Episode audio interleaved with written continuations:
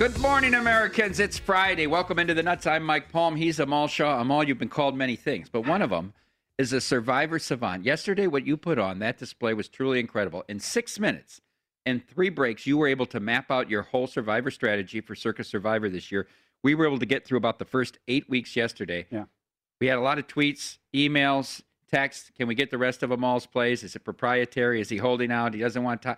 I said, no, I'm also going to reveal the rest of the schedule today. Yeah, let's go through it. Looks to, to be a lot of fun. And I'll tell you what, obviously it's a fluid situation. A lot of it is predicated upon the fact that I'm using a large assumption that Deshaun Watson will be unavailable for Houston because I look at the fact that Deshaun, uh, excuse me, Ezekiel Elliott got suspended for six games. I think Watson's case is going to be far worse. Now, the attorney for Watson has been complaining that the Tony NFL, Buzbee, yeah. the NFL's dragging their feet. He's not happy with the investigation, which might not bode well for him not playing this year. Yeah, you know, I'm surprised. Buzbee usually has a lot of wealthy case and must not have a lot in the hopper right now. All right, let's recap. Let's go through quickly through the first uh, eight that you already gave out uh, last week, and we'll start in week one quickly, Amal. Yeah, Panthers over the Jets. Uh, week number two, Browns over the Texans.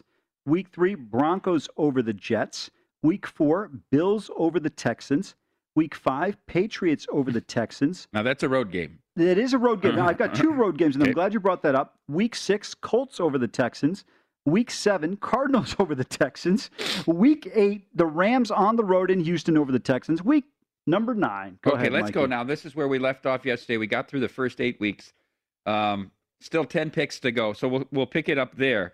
Do you continue your trend of fading the Texans? In Yeah, I do. I almost gave it away before Yeah. I had you give you a chance to speak there. I like the Miami Dolphins at home over the Houston Texans. Now, look, again, this is all based on uh, Deshaun Watson not playing. And Jacob and I were talking to our producer before the show, and he said to me, he asked me, he goes, "How did you do this so quickly?" I said, "I list all 32 teams. I had screenshotted every weekly schedule, so I sat down on the flight and started going through them. And I had a, basically a scenario in my head." Going against Jacksonville, going against Cincinnati, and going against the Jets. So the majority times where those opportunities presented itself, I was going to do that. And it's a similar situation here, Mike. This is about going against bad teams. It's not about good teams. It's about playing against bad teams. That's what the key to this thing is. Okay, now week 10 throws the, a little uh, monkey wrench in there for you. Why? The Texans are on a bye. exactly. yeah, week number 10, I had to go with the Pittsburgh Steelers at home against the knee biters and Detroit Lions. They're on the road in Heinz Field. I like Pittsburgh in this particular spot. I think they should be able to get it done against the Lions. Week 11, you don't resume with the Texans. I probably probably a rematch with the division foe. Who we got in week 11? Yeah, week 11, I decided to go with the Tampa Bay Buccaneers. I believe they're at home in that one against the New York Giants. I'm just double checking whether uh, they're at home. It's a Monday night game. Remember the tight game we saw last year uh, at home where the Giants uh, lost on a two point conversion? Yes. Now we get to Thanksgiving. Three competitive games here, so it's tough. You had to save probably at least four of those six teams by the time you get there, unless you're deadlocked on one of them. Yeah, so the Thanksgiving, you have three matchups the Bears at the Lions, Raiders at the Cowboys, and Bills at the Saints. Let's just go ahead and eliminate the Bills at the Saints simply because I already took Buffalo, and I think New Orleans at home is always a challenge on a Thanksgiving night, won't be easy. Raiders at the Cowboys, I would lean towards Dallas there, uh, but I chose not to play that one. I think the Bears are going to be a pretty good team with Justin Fields by this point in time in the season, or Matt Nagy's going to be out. So for me, as of right now, assuming Detroit is what they've been, I think that the Chicago Bears go on the road with that defense and knock off the Detroit Lions. I think the running game for this uh, for the Bears this year with David Montgomery is going to be much more effective with a better quarterback. Interestingly, in about uh, 20 minutes, we're going to go through the Thanksgiving Day lines, those three games, and have you guess them. Uh, not picking the biggest of the three favorites here and taking the Bears over the Lions. Oh, so that's a good clue. Okay, I know which one to make the lines then. All right, week 12. Week 12, I went with the Jacksonville Jaguars at home or the Falcons. I believe the Falcons will be out of contention. I think with Trevor Lawrence, there's going to be a need to kind of ramp up the season. Now, it's a fluid situation. Remember, that's a tough one on that Sunday. That's kind of one of the reasons why I was forced into that pick. There's not a lot of great options on that Thanksgiving weekend. Yeah, you have a fewer number of games. It's interesting. Do you think that right now at this point, if people put a line on every game, Jacksonville would be favored over Atlanta or close to a pick? I, know they're at home. I think there'd be a slight favorite. Look, I think with Urban, this team's going to have a focal point of running the football. I've said that many times. People forget. You know, they think spread. They do the same thing with Chip Kelly. You think spread, and you think they throw the ball. But the reality of it is, these guys are run first. And great teams in football, whether it's a Nick Saban coach team or whomever it may be at the NFL level, you have to have the ability to run the football if you're going to be successful. This is the Nuts. I'm Mike Palm. He's Amal Shaw. We're going through Amal's survivor picks. We are through week 12 so far. Coming up in just about five minutes, we're going to have Kirk Morrison, former NFL linebacker, of course, drafted and played for the Oakland Raiders, uh, started San Diego State previous to that. Calls games for the Rams, previously NFL on Fox, worked with Dick Stockton. I think everyone's familiar with Kirk Morrison. All right, let's pick it up. Amal, week 13. Yeah, Chiefs over the Broncos here. I like this one. It's division game. I'm generally not a fan of taking that, but I like Kansas City at home. Still important enough time in the season where the Chiefs are going to need to make a play. That game will be a rematch in week 18 when Kansas City goes to Denver. Different scenario there. May, may be important in our survivor. Okay, week 14. Uh, Chargers over the Giants. This is the one where the Giants go out west to Los Angeles. I like Justin Herbert and company in that particular spot. The one thing, remember though, with the Chargers, they probably have 42 guys on IR by then. Strength and conditioning program. Yes, exactly. Week 15. Yeah, 49ers at home against the Falcons. Now, there was another spot where I could potentially use the 49ers. Remember, I didn't write any of this down. When I had done it on the plane, I had a list of all 32 teams, and I generally would write down three games for each week hmm. that I would potentially take. This one, because of the purpose for the show, I just went through and chose what I deemed to be the best game, and I had to go from memory in terms of which team I had not utilized. So the 49ers are here, one that I'm looking at, but they're one I might put on hold here and use later on in the season. Okay, then we go to week 16. Week 16, decided to go with the Falcons over the Lions. You notice a theme here. I think the Atlanta Falcons on the road are going to struggle, but when they're at home against a team like Detroit, a good opportunity. Remember, revenge spot from that debacle last year. Matthew Stafford in Los Angeles to be Jared Goff. I don't see him leading the way, the way, uh, the, the the performance that we saw out of Stafford at the end of the game. Okay, week 17. Yeah, Green Bay Packers over the Vikings. I think this could be a spot where the Vikings still need the game for home field advantage. It becomes tough when you get into week 17 and 18 because the divisions could be out of reach, conference ter- uh, titles could be out of reach. So it changes how you approach one of these teams. Okay. And then week 18. Yeah, Vikings over the Bears. They're at home. I thought this would be a good opportunity if Minnesota's playing potentially for a wild card spot, maybe a division title. The Bears, as good as they could be, I have them over the Lions. But remember, there's an appreciable difference between the Lions and the rest of that division. I like Minnesota in that spot. You know, look, uh, you have to go through and break them down a little bit more in depth. But the majorities, I'm looking out of these 18, Mike. I would probably say 14 of them are pretty solid. Now, if the Texans wind up with Deshaun Watson, they'll still take a several of these plays, but it would change some scenarios when they're at home. Interesting. You really uh, dug your heels and play against, right? I mean, but that's so, why I've always done it the way whenever I've done these survivor So the contests. Texans seven times against them, and we we heard Yeah. them all yesterday in, in the first part of the schedule. Three times against the Lions, twice against the Jets, twice against the Giants, twice against the Falcons, once against the Bears, once against the Vikings. Yeah, and you know, it really still ticks me off from last time around was that I didn't take my play. I had kind of mapped out I was going to take uh, Tennessee at home, and I switched to the uh, Steelers on the road, and it was a division game. I was concerned because Stafford was going to play, and I said Finley's not going to be as effective. Steelers with three first half turnovers. So for me, a lot of it's based on going against certain teams, certain situations. Remember, it'll change. You might have a team that you think is good when the season starts. They go the other way. You may have a team that's bad that goes the other way when the season gets going. The interesting thing too about Week 18, you know, you you're plotting out your strategy now, so obviously you're using certain teams. You won't have them available, but. Will the Vikings be in a position where they've clinched and don't need the game? Is it about home field? Is it about a seed? Are they still in it? You think it may be they may be in a race with the Packers. They may be in a wild card race. They may have a chance at a home field. Yeah, I think it's going to come down to uh, a situation where they're going to be needing to play. If Rodgers isn't moved from there, I think they're playing for a wild card. Even if not, I think the division then becomes up for grabs between Chicago and Minnesota. I think the Vikings could go 10 and 7. By the way, I hate this 17th game because 10 and 7 sounds so much better than 9 and 7 and it's only one game in the win column. It just sounds appreciably different. If Aaron Rodgers ends up with the Broncos, Yeah. does that impact you taking the Chiefs over the Broncos in Week 13, the Packers over the Vikings in Week 17? You know, it, it does a little bit. There's no question about it. It's going More to so change the it- Packers yeah, over the Vikings, right? exactly. It's exactly right. It does have an impact if we see Aaron Rodgers on the move elsewhere. Okay. All right. At this time, we'd like to welcome in Kirk Morrison. You hear him doing the pregame, postgame, all things Rams uh, for ESPN. You've heard him on Fox, NFL on Fox, working with Dick Stockton. Of course, Kirk played for the Oakland Raiders, started at San Diego State as well as Oakland O'Dowd. Welcome into the program, Kirk. Hey, how we doing today, fellas? What's going on? We're doing great, and we're happy to have you on. I want to start with the Rams. My partner Amal has been so excited since this trade.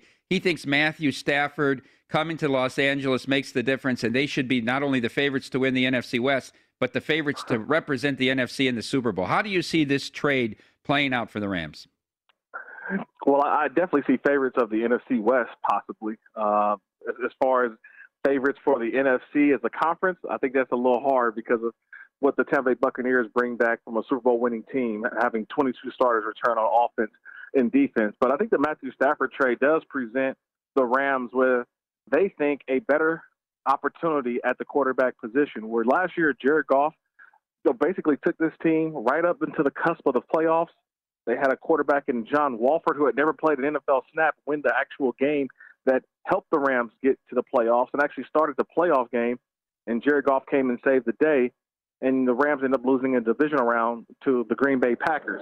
They think that a guy like Matthew Stafford is going to be above and beyond what Jared Goff was as a quarterback with the Rams.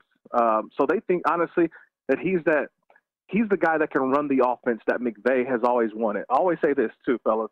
You got to remember, Jared Goff was not drafted by Sean McVay. And Sean McVay inherited Jared Goff. He was a Jeff Fisher draft choice. And so McVay always tried to mold Jared Goff into what he could be. But at some point, you just say, you know what? I got to do something different. And he finally had the opportunity and went with Matthew Stafford.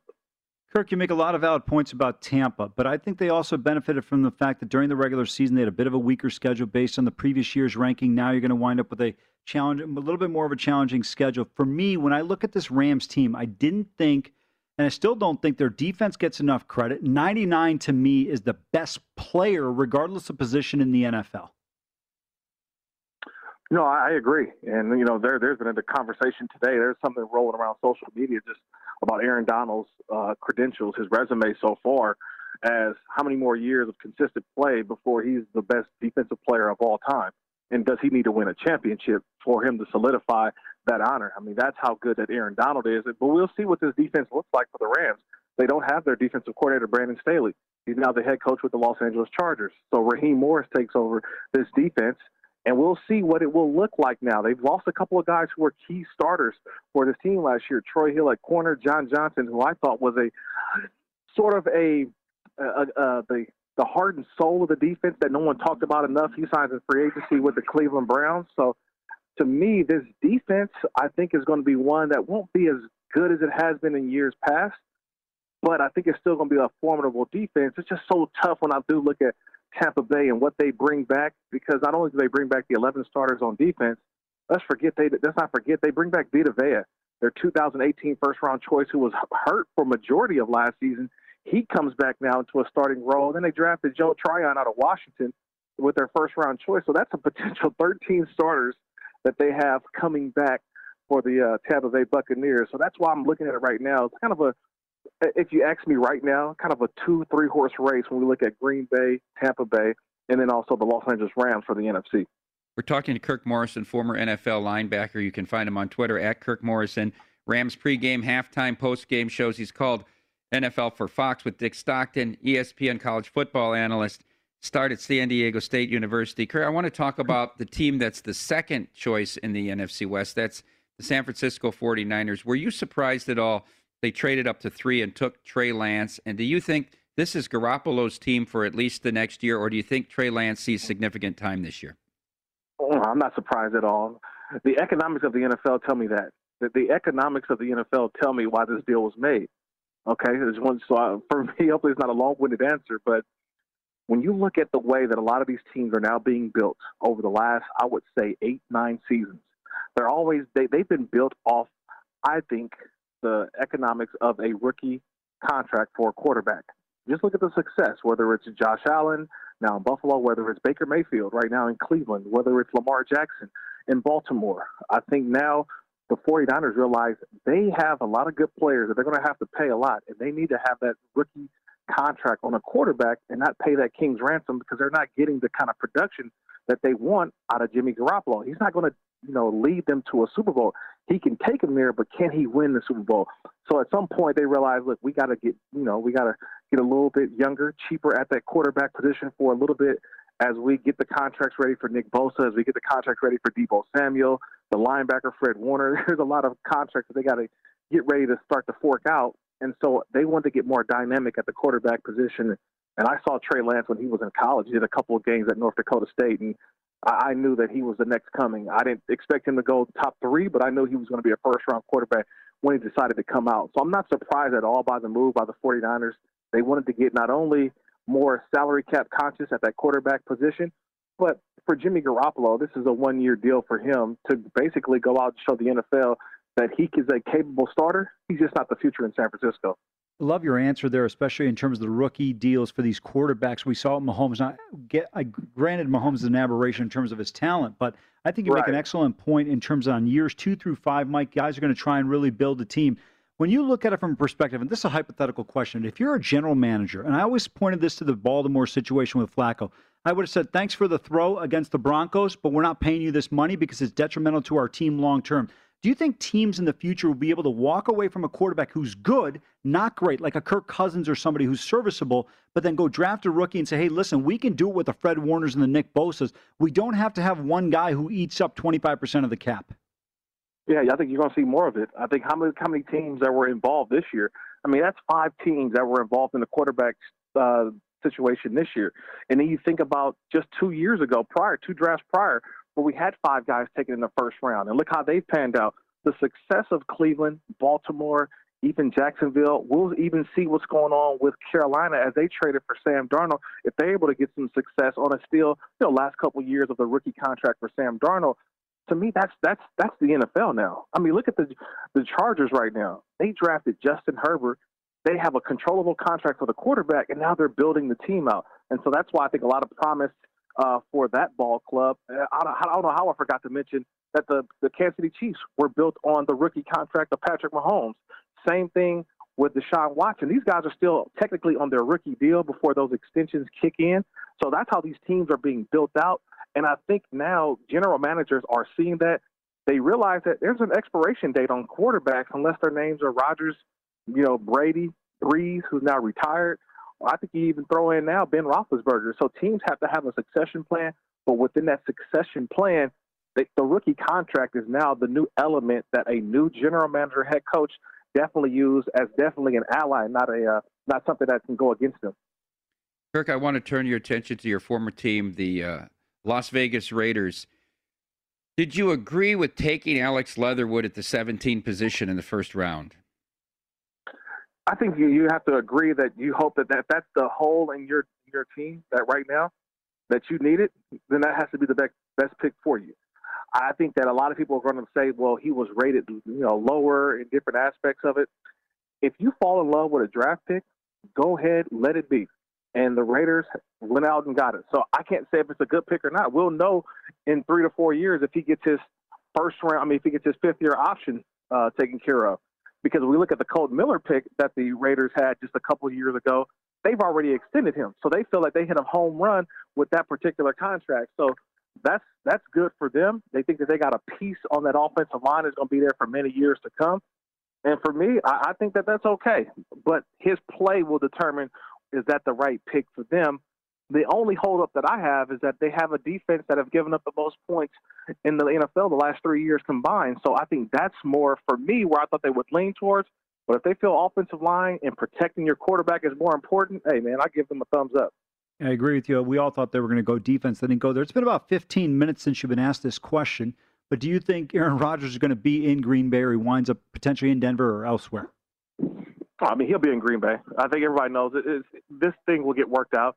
Um, they'll have a conference. They'll put it all together, um, and and it, it'll happen. He'll be in Green Bay. There's just too much for him to leave away. I think this is a one year deal. Again, the economics of the National Football League is why this is happening.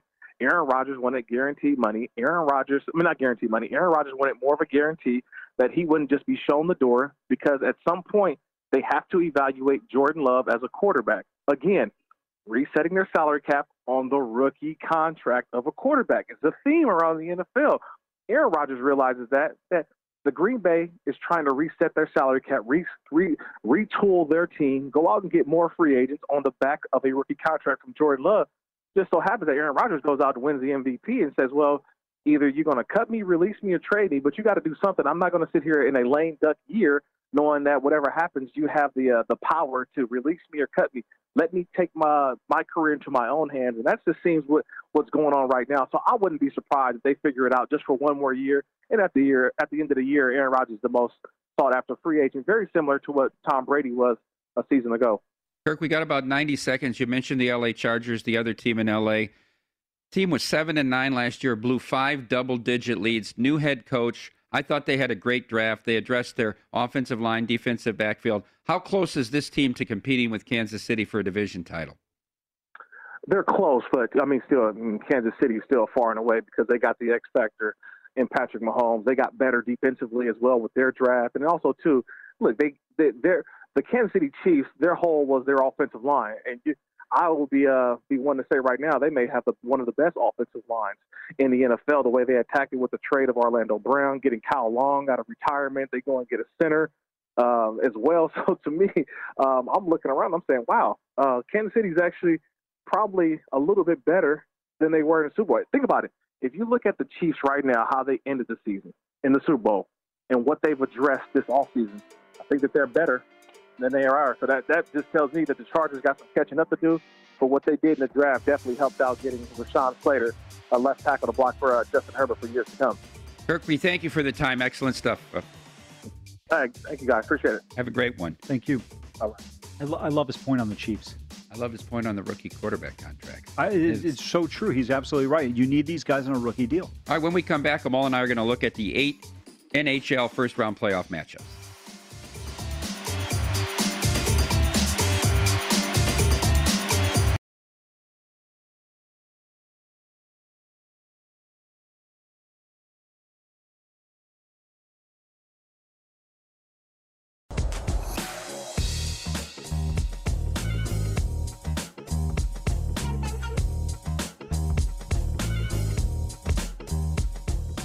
Do you know what Preakness Week means?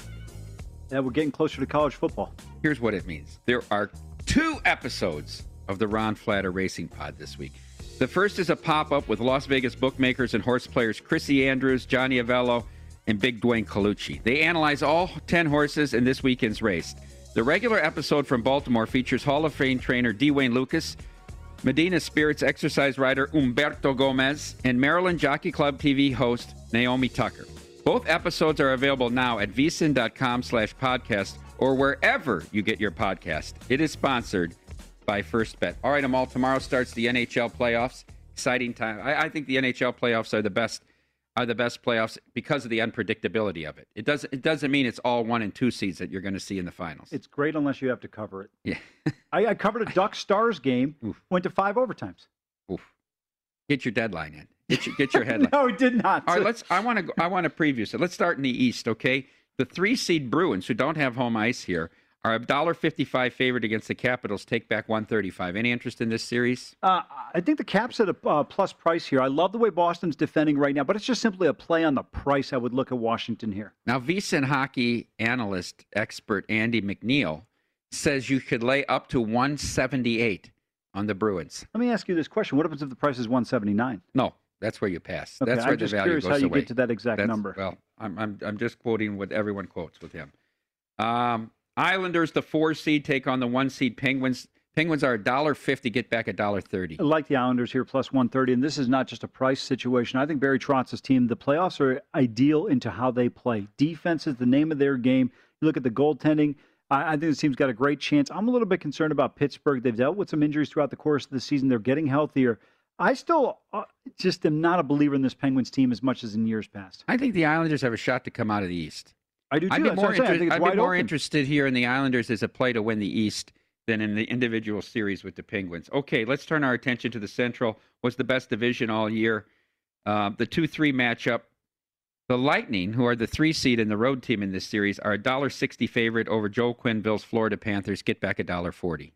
Yeah, I, to me, I know you like this Panthers team, but how are the Lightning the favorite in this one? Bobrovsky has played well. Andrei Vasilevskiy, you look at his struggles this year. They've come against the Panthers. They've had tremendous success in terms of scoring the puck against him. I understand why the Bruins are favored. The Capitals are have some injury issues. Florida does not have those same injury issues. I'm on the Florida here. This is one of my plays and one of my 13 plays I'm going to give out here in about uh, 20 minutes.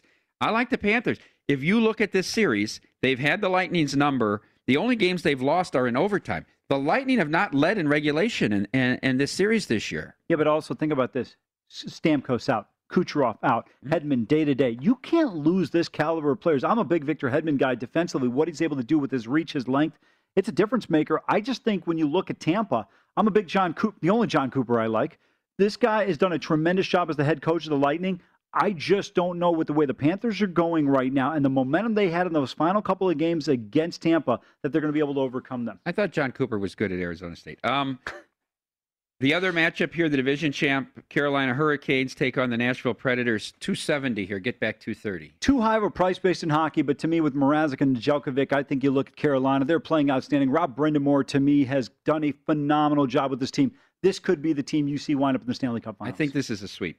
Uh, you think it's a sweep? I think Wow. it's a sweep. I'll, I'll be surprised. I think if- it's going to be tough in Smashville. Okay, let's switch our division to to, to the north. The two three matchup. The Jets are uh, a, a dog plus one eighty. Oilers laying two ten here. Yeah, no surprise here. I don't think uh, when I look at Winnipeg, they're quite the same team. I think this is uh, Edmonton's series to lose. I found one eighty on the Oilers. I bet it. Yeah. Uh, they won six out of seven against Winnipeg. They should be able to dominate. Absolutely. And Winnipeg limped home. Maple Leafs are a three dollar favorite against the Canadiens. Take back two fifty. Justifiably so. I think Toronto's a far better team. Um, I'm not a big fan of some of these prices because in hockey you can get a goaltender stands on his head, but the reality is Toronto's a better team Well, completely. to your point here, the Avalanche are 450 favorites against the Blues. The Blues are two years ago the Stanley Cup champs, and they still have Binnington. It's too much, Mamal. That's too big of a price. It is too big of a price, but I'm just still convinced that you believe in the St. Louis Blues team because you were fortunate to cash a 30 to 40 to 1 ticket on them. I don't believe the Blues are quite as good as they've been in years well, past. well, they're not, but they're not. They shouldn't be plus 365. I would agree with you, but if, if Colorado's firing on all cylinders, they're probably the best team in the National Hockey League. And then our uh, Las Vegas Golden Knights, 250 favorite against the Wild. The Wild have given them fits all four years of this franchise. Yeah, that might be your Las Vegas Golden Knights. I'm impartial. That's what we're supposed to be here. And for me, I still like the Knights on this one uh, just because the way this team has played all year long. They've been terrific. I thought the coaching change was an impressive move. They bring in Pete DeBoer and look at the success they've had this year in the entirety of a season. I think this team is dominant. Marc Andre Fleury between the pipes, three Stanley Cup rings to his credit.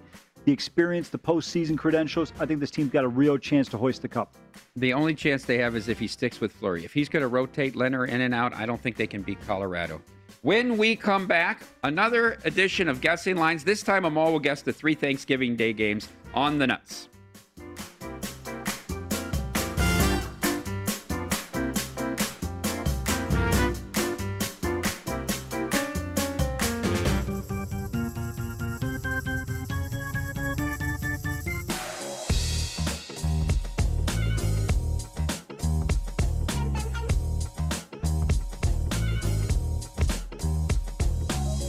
Don't know if I've mentioned this, Amal, but the Preakness is Saturday. And the VSiN horse racing experts and an- are analyzing the horses, the jockeys, the track conditions, the starting positions, prior race results to find the betting edge for you. Whether you play the horses every week or search the terms exacta and trifecta just once a year, our team is here to get you ready to make your best bet on the Preakness. Visit vsin.com slash horses to find our full race coverage. Special offers from our partners and picks from horse racing specialists, including your favorite, Dave Tuley, Ron Flatter, Jeff Siegel, Millie Ball, and Jeremy Plonk. That's vsin.com slash horses. Well, the good thing about the Preakness is you can bet it parimutually in Nevada. I mean, the, the, the Derby with without being able to book the full Derby, without being able to book the exotics, the pick three, pick fours, it's just not the same experience. People are going to stop coming here on Derby weekend if we can't get this figured out. Yeah, 106 days until college football week zero. All right, let's turn our attention in our guessing line segment to those three NFL games on Thanksgiving. Of course, so important because it's part of the Circa Survivor. It stands alone as its own week.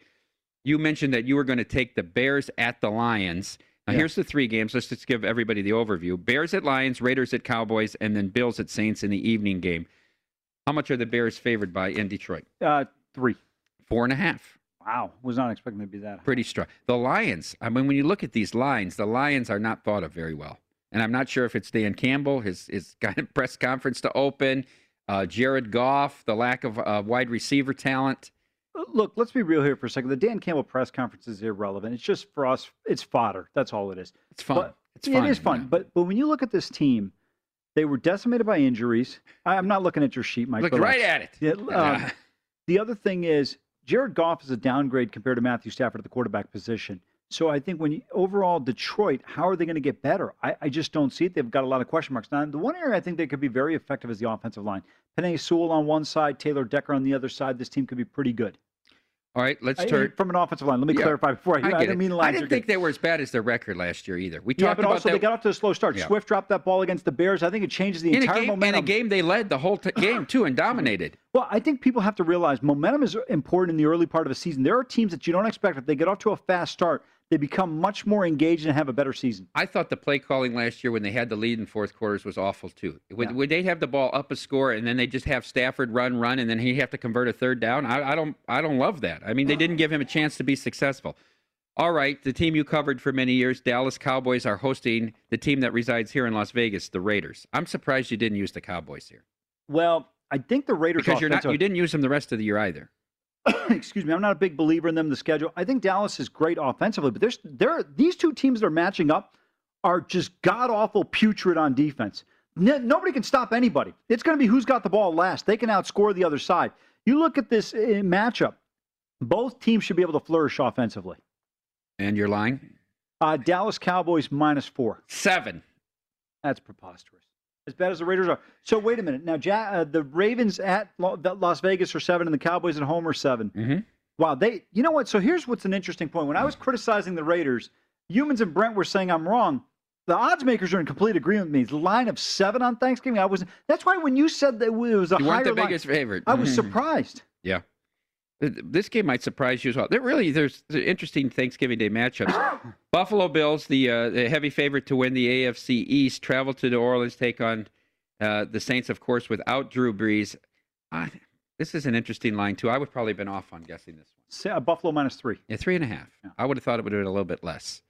Too many question marks for Sean Payton at the quarterback position. If you can find a solid quarterback or someone you believe is going to be the guy, then I think it changes the dynamic. The other thing is when you look from a power rating standpoint, I'm guessing a lot of odds makers have Buffalo somewhere in the three or four spot. Kansas, uh, Tampa, Kansas City, and then maybe Green Bay, and then I think the Buffalo Bills. Do you think that just the um, turmoil surrounding Rodgers affects how you power rank that team going into the season? Not let's assume he's there, but the turmoil, the offseason, the trade talk, he wants out. Do you think that affects the team moving forward? His comfort level there and how he's going to perform this year? No, I think he's a pro. I think once Mhm. his game goes, he'll be fine. I think the turmoil around that team is Matt LaFleur. Can he win back that offensive out of the ball? Aaron Rodgers, a leader. When you look at the players in terms of how they respond to him, the relationships he's got with those guys. Look, we saw Davante Adams come out and make a statement basically like, if Rodgers not here, I'm not going to be here. Yeah. I had a, an interesting question when I was on with Mitch and Paul yesterday morning, and I said if Rodgers goes to goes to Denver, um, who do you like to win that division? And they said obviously it's the Vikings, and I said not so fast I because I think I think the Bears. Yeah, absolutely right. I think when you look at Minnesota, they've been decimated defensively. Uh, I think Justin Fields, I don't know how well he's going to play, but I think it's just a shot in the arm for that team defensively. Think about this. When you had uh, MVP Mitch in there, got to give Michael Lombardi uh, full credit for that quote. When he'd come in, it's three and out.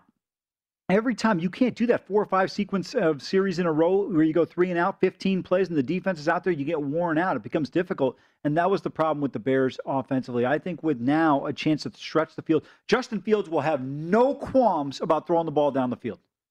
I, I think they've wasted this top five defense now because of that. Yeah, that's my concern. Pick, that I- draft pick, you know, and now it's Fields is going to get him on the on the end of that window that they had. That's the one concern I have. But Khalil Mack to me is still a top five, top 10 defender. I know a lot of people may not like Eddie Jackson. I like him a lot in the secondary.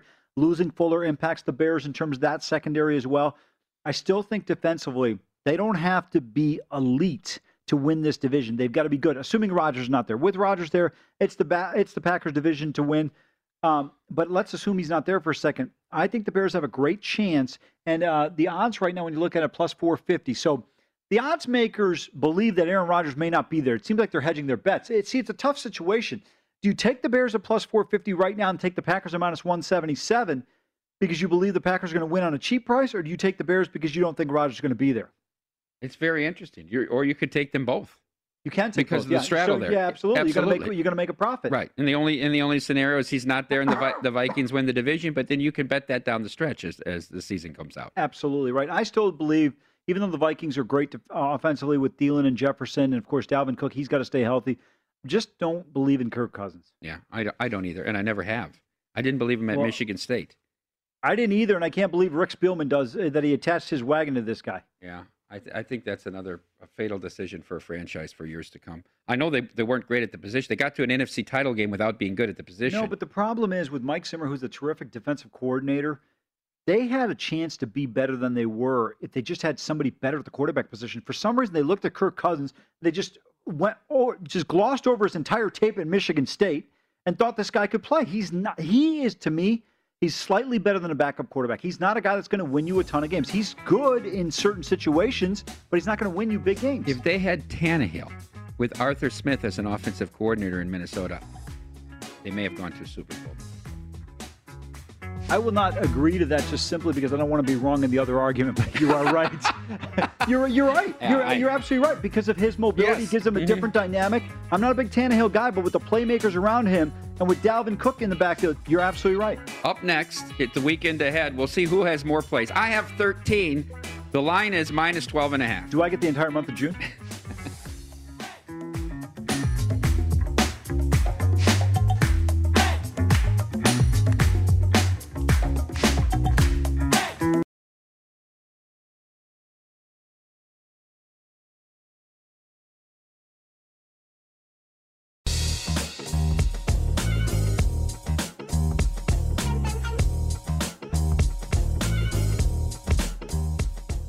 exclusive bets, daily specials, odds boost, and the largest offer of live in play options, Bet River Sportsbook is the industry leader when it comes to online sports betting. And to make your experience even more rewarding, Bet Rivers offers the most live streams of major sports, instant payouts, and only one time playthrough. Bet Rivers, your hometown sportsbook. Offer valid in Colorado, Iowa, Illinois, Indiana, Virginia, Michigan, and Pennsylvania. Available at PlaySugarHouse.com in New Jersey. Must be 21. Gambling problem? Illinois, New Jersey, Pennsylvania. Call 1 800 Gambler. Indiana 1 800 9 with it. Colorado 1 800 522 4700. Michigan 1 800 270 7117. Virginia 1 888 532 3500. In Iowa, call 1 800 BETS OFF. Welcome back into the Nuts. I'm Mike Palm. He's a Mulshaw, our final segment of the week. Will give us our plays right now. You took the day off yesterday. It was a mall out, but here today on Friday, it's a mall in. Yeah, just went with the one play here, two team parlay. Lucas Giolito going in this one for the uh, Chicago White Sox, taking on the Kansas City Royals. Mike Palm's Kansas City Royals, who continue to struggle. What's it, 12 in a row? Uh, I believe that is the correct number. Uh, 11, 11. 11 in a row. They went from 16 and 9 to 16 and 20. White Sox playing well, winners of six in a row. It'll be Giolito against big, bad Brad Keller. And he's been bad. He has been very bad. And then on the other side, I've got uh, Tyler Glasnow going up against David Peterson. Now, Glasnow has been effective, but for me, this is more of a play against the Mets offense and their ineptitude. I like the Rays in this particular spot. Even though the Mets have won seven in a row, I'm just not a fan of them having success against the Orioles. I think this is a team now going on the road. They're going to face a challenge. When you look at this Mets team, Mike, during that seven game winning streak, yeah, they had a seven spot against the Cardinals and bookended it with a seven spot against the Orioles. The other five games, they couldn't score more than five runs. Yeah, I like Glasnow against a Yeah. weak hitting team tonight, too. Uh, that pays 147 your parlay if it hits. Okay, I've got 13 plays, but a lot of it has to do with NHL futures uh, on these first round series. Let's start with that. That's a three unit play this weekend. I love the Oilers over Winnipeg. You see this line's gone up to 210 now in some places. I laid 180 with the Oilers. Go ahead. How high high should somebody go because they didn't get the same number as you? Yeah, I wouldn't go above 190, but I mean, I just be, be, because my principle on it uh, uh, that I got the 180, and you know I don't lay more than two dollars generally unless I can put it in a Sure. parlay. Uh, they, they've just dominated this team. Winnipeg has not been able to score against them. they won six to seven this year, I believe, for the last five, and I think Smith's playing very well. I think the Oilers come out of the North. I think they give Toronto a game. Everybody's acting like Toronto's already won this, like they have the newspaper from two weeks ago, and I don't think it's over. Two soccer games, two units placed. Chelsea, Leicester in the FA Cup final, under two and a half here. The game means something. Chelsea's going to play their style of play. They've been so good defensively. Under two and a half, I did lay the 40 cents. Go ahead. Yeah, I just wanted to ask you, wouldn't they need the uh, newspaper from two weeks in the future, not in two weeks in the past? I mean, two weeks in the future. You're correct. just curious. I'm going to introduce the world to Greek soccer today. I've been really keeping this keeping this under my lid like I did a little bit the women last year, but these games are unbelievable. It's really tough to get to three goals in Greece.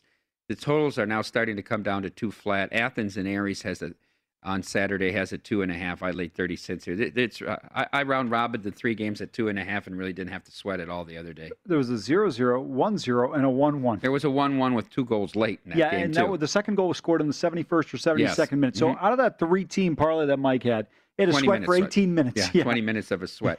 All right, then we have a, a plethora uh, of one unit plays, and I'm with I'm with uh, Amal against Keller and with Giolito, the two streaks, the White Sox on the great streak, 11 in a row against uh, for the Royals, including getting swept at Detroit.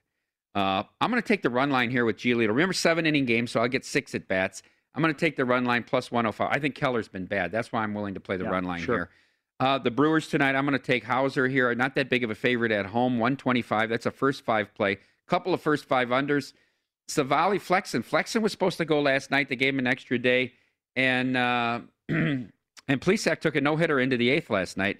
Cleveland won, I believe, four to two at Seattle. I'll go under four first five here. Flexen's been the, one of the top five ROI pitchers in baseball. We all know how good Civale is. The ace of the Marlins, Alcantara, against a Dodgers team that can't hit, and you get Kershaw under three and a half at Chavez Ravine tonight. Burnley leads. Leeds was an over team the first half of EPL. They've been more of an under team. Uh, so that's why this is a three, and I'll lay 30 cents. At two and a half, I wouldn't have played it.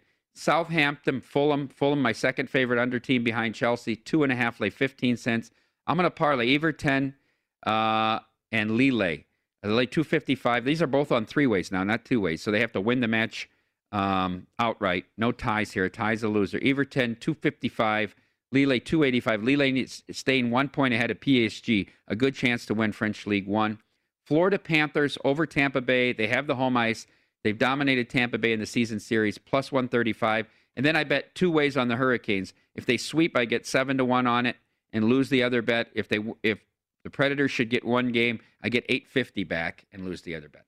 You know what this was like? You know when you're on a plane and they're giving the safety instructions in case of an emergency? The aisles, Yeah. the lights in the You- aisles. you know how to fasten the flap, seatbelt? Well, pull put- the flap in case Eh, of a water well, landing. Learning how to, you know, fasten the seatbelt, Mhm. and in case of emergency, put the oxygen mask on yourself first. First, That's and how much I was paying attention to this. Exactly. and then your child. If I gave you a pop quiz, the palm readers will have fun with this all weekend. I would tell you though, I like several of your plays, and you know the other ones that I really like in particular, the Hurricanes in four and five, because I think you're correct in this sense. I do believe the Preds get one in Smashville, but I think it's probably a five-game series. The way uh, this Carolina team's been playing. The other thing to pay attention to in this series, if the game is tied in the first period, potentially take a look at if you have an opportunity for an in-live bet on the second period live wagering.